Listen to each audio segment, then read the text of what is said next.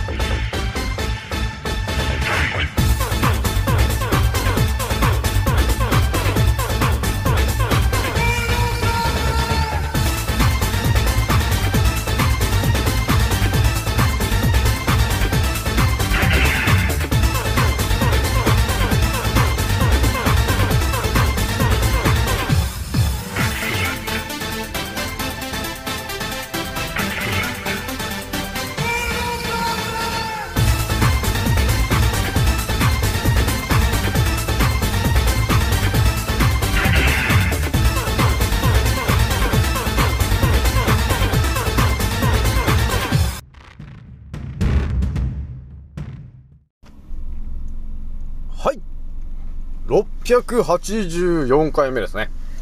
賢者の戦闘プログラム第484弾。始めさせていただきます。創造船オメガ号宇宙一の名記録マスター、青木丸でございます。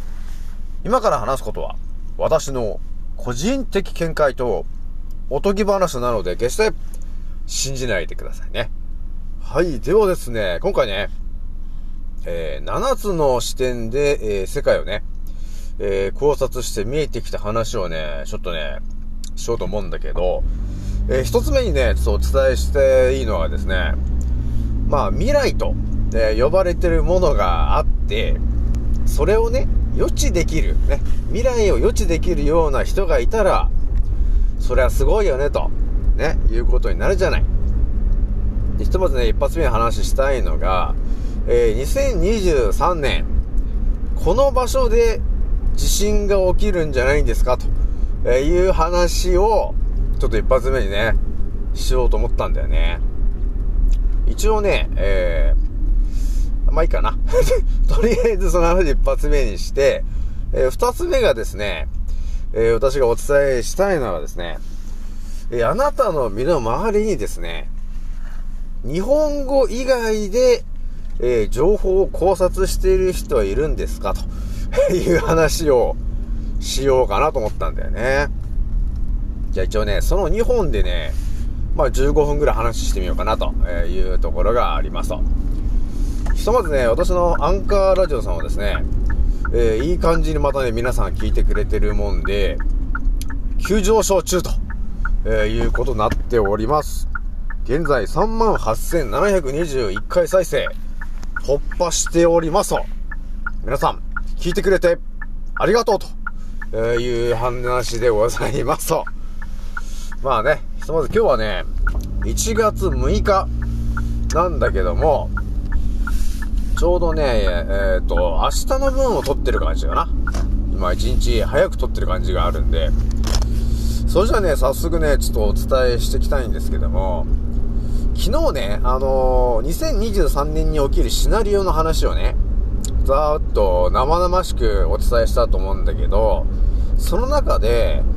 巨大地震が起きるんじゃねえかみたいな話をね、えしたと思うんですよ。で、多分皆さん思ったと思うんですよね。うん、巨大地震が起きる可能性はあるんだなと。ね、それは過去の歴史から見てもらってもそうだなと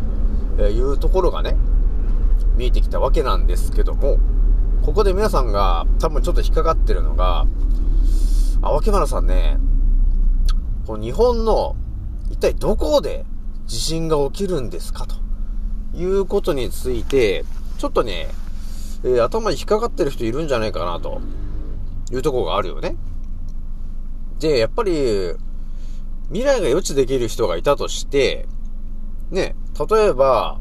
えー、2023年の、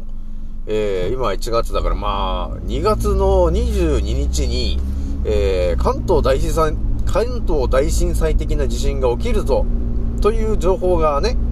えー、予知できていればね、その、2020あ、2023年の2月22日に、東京の方にはいないよね、ということができるじゃないですかと。そうすると生き延びられるよね、ということが、あの起きるわけですね。だから未来予知できるかどうかなんだけど、これをですね、私が今いろいろ頭の中入ってる情報で、2023年、巨大地震が一体どこで起きるのか。これまあ、青木丸が言ってる話なんで、一応ね、シートベルトを一応50本ぐらいでちょっと聞いてもらいたい話なんですけど、これがね、あの、多分当たり前と常識の人がね、この予知して、えー未来で地震が起きるかもしれません。ね。っていう感じあると思うんですよ。えー信じるか信じないかはあなた次第です。みたいな感じで、えーまあ、関さんみたいな感じでね、っていう人もいろいろいると思うんですけど、まあ、私が頭に入ってる内容で、えーこの2023年、どこで、えー地震が起きるのかなんですけども、ひとまずね、あのー当たり前と常識で考えたときに、それはやっぱり今まで言われてたところの、えー場所で起きるんじゃないですかって思うじゃないですか。ね、当たり前と常識の人たちは、テレビで言ってることの通りになるよね、というところになってるじゃないですか。なので、えーそのまま当たり前と常識で考えたときに、じゃあ2023年どこで地震が起きるかといえば、もちろん南海トラフとかね、あの辺で起きるんじゃないんですかと、えいうことがよく言われてたじゃないですか、去年ね。だからその辺なのかっていうところだったり、あとは東北の方のね、あっちの方でもなんか今後地震が起きる可能性あるよみたいなこと言ってたね。だからあの辺なのかなっていう、一応大体2つぐらいをね、えー上げて、今年地震が起きるかもしれませんっていう余地をね、えーしてると思うんですけども、これがですね、青木丸が、えー2023年、えーどこで、え地震が起きるのかということについて、この、ね、当たり前と常識をぶち壊しているこの、完全に目覚めている青木丸が、えこれから語る話はですね、まあ当たり前と常識で生きてる人では到底考えられない話を、まこれからするんだけど、まあもちろんね、私のチャンネルを聞いてる人は、そういう情報を欲しがってるからね、皆さんね。もう当たり前と常識の、えテレビで言ってるやつとかね、えそういうのは、もう皆さんね、あんまり興味ないよと。本当に、あの、未来で起きることが何ですかと、えいうところの情報が欲しいなと、えいう方がやっぱり私のチャンネルに集結しちゃっていると、えいうところがあるので、今回ね、ちょっと私が本当に別の角度で、え考察を仕掛けた時に、今年、え日本のどこで、え地震が起きるのかというのを、え語ることになるわけなんだけども、まあ、そもそも地震というものが、えーね、自然で起きてるんだと、ね、自然現象で起きているんだと思ってる時点で、えーまだまだ、ね、当たり前と常識の思考で、えー閉ざされてればまだなというところがあるんですけど、この地震というものが全てが、えー人工地震でしたというふうに考えられるようになってくるとですね、また新たな、えー物語が見えてくることになりますと。で、巨大地震というものが過去起きてるのがね、え関東大震災とかね、ねその辺が結構、あの、大きいので、えーすごい人数死んでるっていうのがあったじゃないですかと。えーなので、そういうやっぱり情報がね、事前に入ってると、あの、あ、その場所はやばいかもしんないねっていうのがある程度分かってくるじゃないですか、というところがあるよね。じゃあ私がね、今回ね、どの角度で、えー地震が、えー今年来るのかというところを読み取ったかというとですね、昨日ね、ちらっとね、いろいろお伝えした中で、まあ頻度はいろいろあったんだけど、ひとまず皆さんに聞いてみたいんですけど、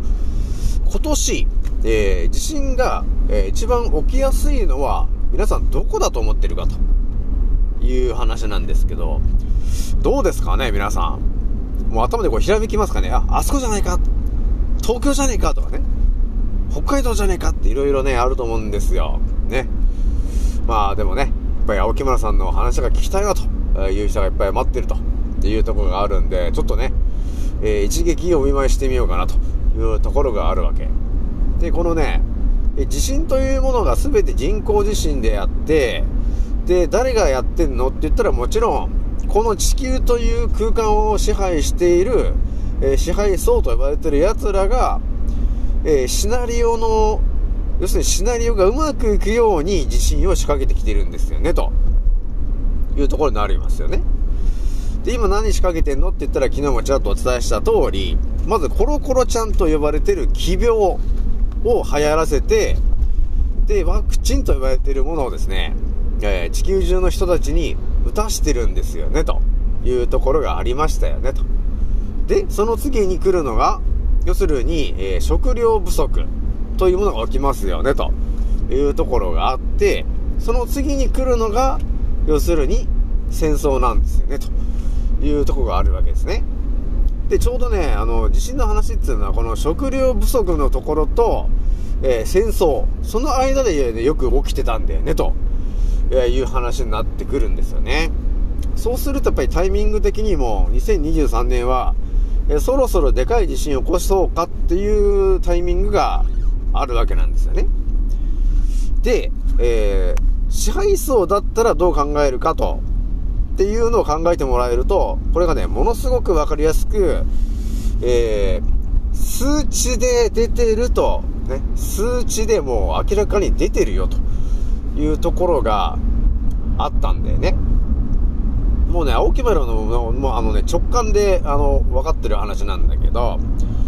だからこの、ね、今起きてる話が全て、支配層と呼ばれてる奴らが、まあ、5年、10年前から計画してた内容だとしたときに、じゃあ地震ってどこで一番起こしたいのかっていうことをね、えー考えると思うんですよ。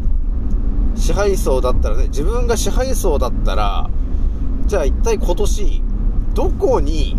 えー一番地震を起こしたいんですかと、えーいうことが見えてくるでしょ？そうなると、いろいろ思うよね。地震が起きることによって、ね、いや、その、家が壊れたりとか、えー停電になったりとかね。えー要するに、あの、水が飲めなくなったり、えーガスが使えなくなったりっていろいろ、えー起きてくるじゃない？でそうなってくると、何が起きるかっていうと、やっぱり弱ってる人がたくさんいる地域は、巨大地震が起き、起こされることによって、通常の何倍も死者が出るんだよね、とえいうことが見えてくるよね。支配層だったら、例えばね、あれだよ。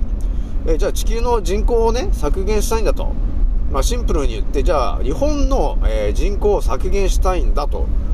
思った時に、どうするって言われてて、えーね、いろんな方法があると思うんですけど、皆さんね、こう思いませんかと。今、ワクチンというものをね、要するに打ってるわけなんですけど、何か気づきませんでしたかと。ね。日本、まあ、世界中でワクチン打ってるんですけど、えその中で日本というところにスポット当てたときに、日本の中で、ね、もう47都道府県あったとして、ね、全部の県が100%打ってるわけじゃないんだよね、というところが見えてくるじゃないですか。ね。その県によってはね、まあ90%が打ってるところもあれば、60%ぐらいなところもあるよね、というところが、実は見えてくるんですよね、と。だから、その、ね、その各都道府県に、ワクチンの、ね、えー要するにやべえロットがあったりするわけじゃないですか。そういうのも、ある意味すべて、え支配層が、えー計画して、その場所に、えーやばいのをたくさん送り込んでるとか、ね、えーいうことも事前にやってるよね、ということがあるわけね。で、こっから見えてくるよね、ちょっとシートベルト50本ぐらいで聞いてほしいんだけど、えー私が直感で思ったのが、まあ自分がね、えー支配層だったらどうするかって言ったら、まああらかじめ、巨大地震がそもそも起きる、起きるというか起こされる。その場所っていうのは、要するに過去に巨大地震があったところっていうのは、え支配層にとっては都合のいい場所なんだよね、というところがあるわけ。それは、その爆弾とかをね、えー仕掛けられるでかい穴がその場所にはすでに開けてあるということがあるわけなので福島県沖とかね、えーあとは東北のあの F14 機高が墜落してあの時に多分巨大な穴掘ったんですけどそういう形で過去巨大地震が起きている場所っていうのはその穴があるわけなんですよね。だから支配層の奴らはその穴っていうものが、えー掘られてる場所を何回も使おうとするわけなんですよね。だから過去に巨大地震が起きた場所っていうのがその穴をまた使おうとするわけなんだよねっていうことがちょっと見えてくるからこれから新たな場所で起きるっていうことはあまり考えにくいとどっちかっていうと今までの中で、え過去に巨大地震が起きた地方、場所、その震源地の場所をまた再利用してるんだよね、というところが見えてくるんだと。で、こっからまたさらに見えてくる話で皆さんにお伝えするとですね、じゃあ、えー47都道府県ありますと。じゃあどこが、えー一番ワクチン打ってんですかというところになってくると思うんですよね。皆さんね、多分ね、これ興味がないと調べないと思うんですよね。で、どこかと、えー言うと、皆さん、知ってます？どこが一番ワクチン打ってたか。わかりますか皆さん？じゃあね、第1位から発表していきます。え第1位は、えー静岡県なんだよね、と。ね。第1位は静岡県なんだよね、と。79.25%売ってるんだよね、と。静岡県の人がね。で、その次がどこか皆さんわかりますか？実は、青森県なんだよね、と、えいうところが見えてくるわけなんですよね。もうこの2つ、第1位とね、第2位を見てもらっても、明らかになんでそんな離れてるんだと、ね、いうことがあるじゃないですか。で、第3位がどこかというと、えー第3位は、えー秋田県と。ね。秋田県っていうことなんで、東北ですね。えー青森があって、秋田があってと。で、言えば、え次来るのが、えー青森、秋田、えー茨城とかね。えーその辺もちょっと入ってくるよね、というところになってくるわけなんですよ。だからね、こういう形でいろいろ上からこう、あの、読み上げていくと、何かしらやっぱり見えてくることがあるなと、ね、いうところがありますよね、皆さんね。だ普通に、あのーこれ、こう打ってるデータなんですけど、まあ、1位が静岡、ね。で、その次が、えー、青森、秋田、茨城、富山、えーその次が、えー新潟、福島、山形、岩手と。えーそういう形になってるよと、今一応9位までね、えちょっとお伝えしたんですけど、えこの、え接種率が、え高い県があると思うんだけど、これを見ててね、私はね、直球で思ったのが何かと。まあこれ皆さんも思ったと思うんですけど、なぜ、えー静岡が1位なんだと、えいうところがあると思うんですよ。ね？なんで静岡が1位なんだと？よく言われてましたよね。あのー富士山が爆発するんじゃねえか、みたいな、ね、話あったと思うんですけど、多分ね、奴らのシナリオの中に、富士山を爆発するとか、ね、えー富士山をの噴火をやったりとか、えあとは、え静岡県沖で、え巨大地震だよねと。だから関東大震災的なものが、えー起こされる可能性が高いぞと。で、震源地は静岡なんだよねと、えいうところが、このワクチンの接種率の、え1位の県が、えー要するに静岡だというところで、多分そうなんだろうなというふうに思ったんだよね。で、第2位が、青森とか、秋田とか岩手、その辺が入ってきているということは、また東北の方で青森県沖やるんですね、というところがちょっと見えてきているわけなんですよね。で、その後ね、まあ、長野とか富山とか、え新潟とかも来るんだけど、富山とか新潟とかは過去ね、えー中越地震とか起こされてる場所なんで、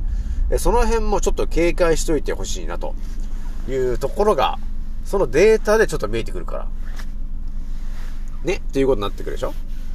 で、あのー逆に一番打ってない県はどこなのかっていうと、沖縄県で60%ぐらいなんだよね、というところがあるので、逆に沖縄は多分何も起きないんだろうな、というところがわかるよね、というところがね、ちょっとあるわけなんですよ。まあまあ、でもあれだよね。私のチャンネルを聞いてる皆さんであれば、ああ、そうかもしんないよね、ということになるでしょ？まあだから、未来を予知するというか、えーワクチンを接種しているランキング、まさにそれが、えーこの先で巨大地震を起こるというのが分かってんだから、そこの人たちには大量に打たしてるんだよね、と。その方が人数減るもんね、ということをやらかしてるんですよね、と。えーいうことを、えー予知したのは沖丸かというところになってくるんで、えー今静岡に住んでる方、あとは、え青森とか秋田、岩手、東北、あとは新潟、富山、その辺、あとは、え福島、えその辺、えーどっちかっていうと、あのー九州とかね、えー大阪とかその辺じゃなくて、えまずはちょっと今年やばそうなのが、え関東から上、関東含めた上の方、ね、静岡、関東含めた上の方が、えちょっとやばいぞという感じが、数値で見えてきてるというところになってくるんで、皆さんちょっと注意しといてね、というところでございますと。結構まんざらでもないと思うんですよね。この数値から見えてくるのってね。ひとまずね、もうなんだかんだで、あの、10万人ぐらい、あの、去年から今年今な、まあ、去年かな、まあ、亡くなっちゃってるから、ね、よく言われてましたよね。戦争でも起きたのかってぐらい、もう亡くなっちゃってるというところがあるよね。だから結構まあでもあれだよね、身の回りの人で結構死んでる人多かったよね。なんだかんだね、去年もね、そうなんですけど、もともとね、その身の回りにその知り合いがいなかったら、ま、あの、お通夜とか行くこともないから、あまり気づかないと思うんですけど、多分ね、えら、ポジションが偉くなればなるほど、このね、つながりが広くなってくるから、お通夜とかに行くか行く回数が、ね、毎毎年1回ぐらいだったのに、なんか去年なんか10回とか20回行ってんな、っていうことが、わかる人はわかると思うんですよね、と。いうところなんですね。それじゃない、え一発目お話ししたんで、ちょっと二つ目ね、ちゃちゃちゃっとちょっとお話ししとくんだけど、えあなたのね、え身の回りにですね、日本語以外で、えー情報を考察してる人はいますかと、えいう話なんですけど、まあ私もね、あの私の中にはほぼいないなと、ね、いうところがあったわけよ。まあそもそもあまり知り合いがいないからね、青青木丸ね。っていうことはあるんですけど、だから、日本語でもね、そもそも考察してない人いるじゃないですか。だから、眠ってる人たちっていうのは、基本的に何か疑問に思って調べるっていうことはあんまりないんで、日本語でいろいろ調べるっていうこともあんまりないじゃない。まあでもね、あの、その中で、例えばね、私のように海外の情報をね、だから日本、えっと、海外の、えー言葉で検索をかけて、え海外の記事を翻訳して読んでると、えーいうことをやってるやつがいるのかと いう話なんですけど、どうですか皆さん？いますか？身の回りに。もっとね、私が思うに、もうほぼ誰もいないんじゃねえかなっていうのがあるわけよ。ね、だから当たり前と常識の人は日本語ですら、ね、情報をね、考察するとか調べるっていうことをしてない人ばっかりの中、私はですね、最近、日本語以外でばっかり考察してるんで、まあ、最近で言ったら、あの、スペイン語でね、あの、いろいろ考察仕掛けてんですけど、やっぱりね、この日本の中での当たり前みたいな情報があると思うんですけど、それはね、海外で検索をしたときに、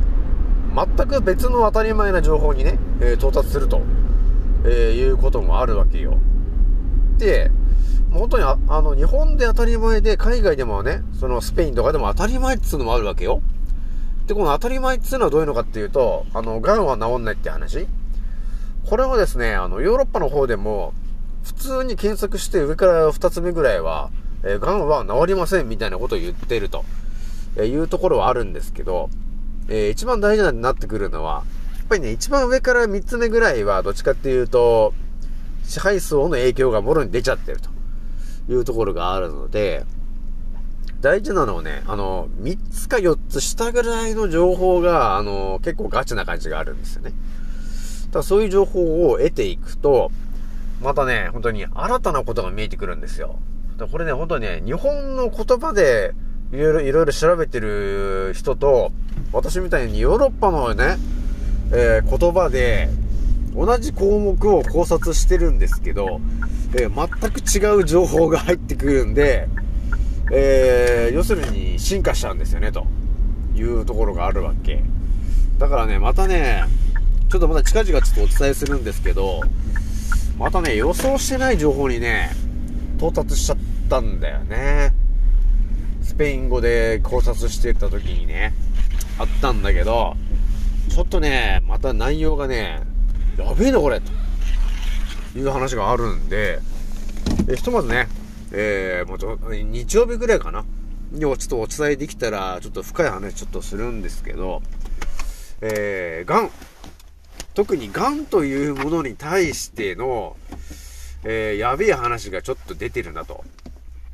えー、いうところがあったんですよね。だからほとんど多分ね、日本に住んでてもこういう話出てこないような話なんですけど、えースペインとかね、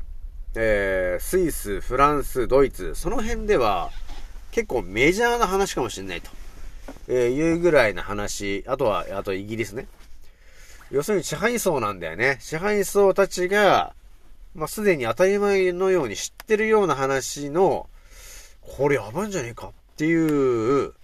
皆さんに絶対知っておいてもらいたい話が結構ね、出てきちゃったんだよね。まあ私が過去話したことない話なんで、やべえ話になってますんでね、皆さんね。それじゃあね、今回ね、これぐらいにしておきます。次の音声でまたお会いしましょう。またねー。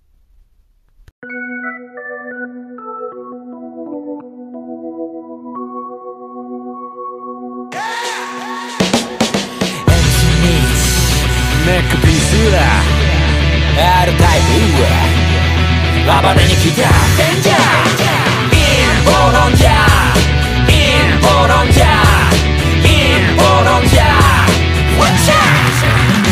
が丘の疎遠になっちまったのもこのせい陰謀論者の取り出すこの毛空気は読むもんじゃない自由に済ませろってまでも試験のミスだけど俺らみたいな宴会好き見わせな全体主義でも絶対無理見せつける変態ぶりブルーオーシャンで釣り上げてくでかいぶり。胸がでっかいヘルツキー地食様握る人口のヘルスリーチよりサタンつまり悪魔の暴挙に見つから方のしてるやつがほとんど例えば世界が大変な時に役に立たんサイレンマジョリティまだ吸い上げられるルール設定なぜか捧げさせられる分鮮明君にわかるとか顔変えるとその裏で偽メディア握るタイトル黙ってても止められない貧困強化それで一瞬抜け出せないウィンドショッターそんなスライブシステムピラミッド底辺から抜け出し俺ら突き抜けるコロナは裸の王様真実はそのまさかのようだな MC ミックネックピースは R タイプ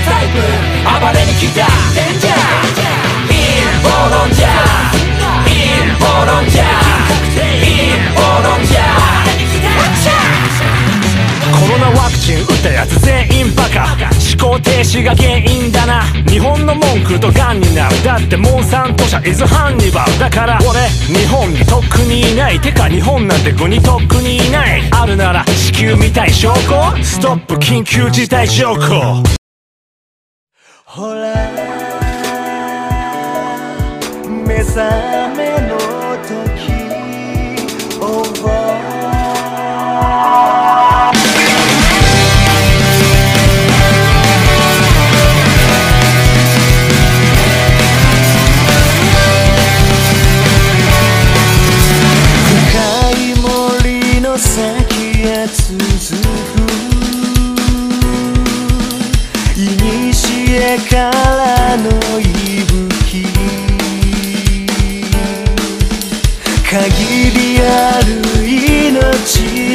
先にある答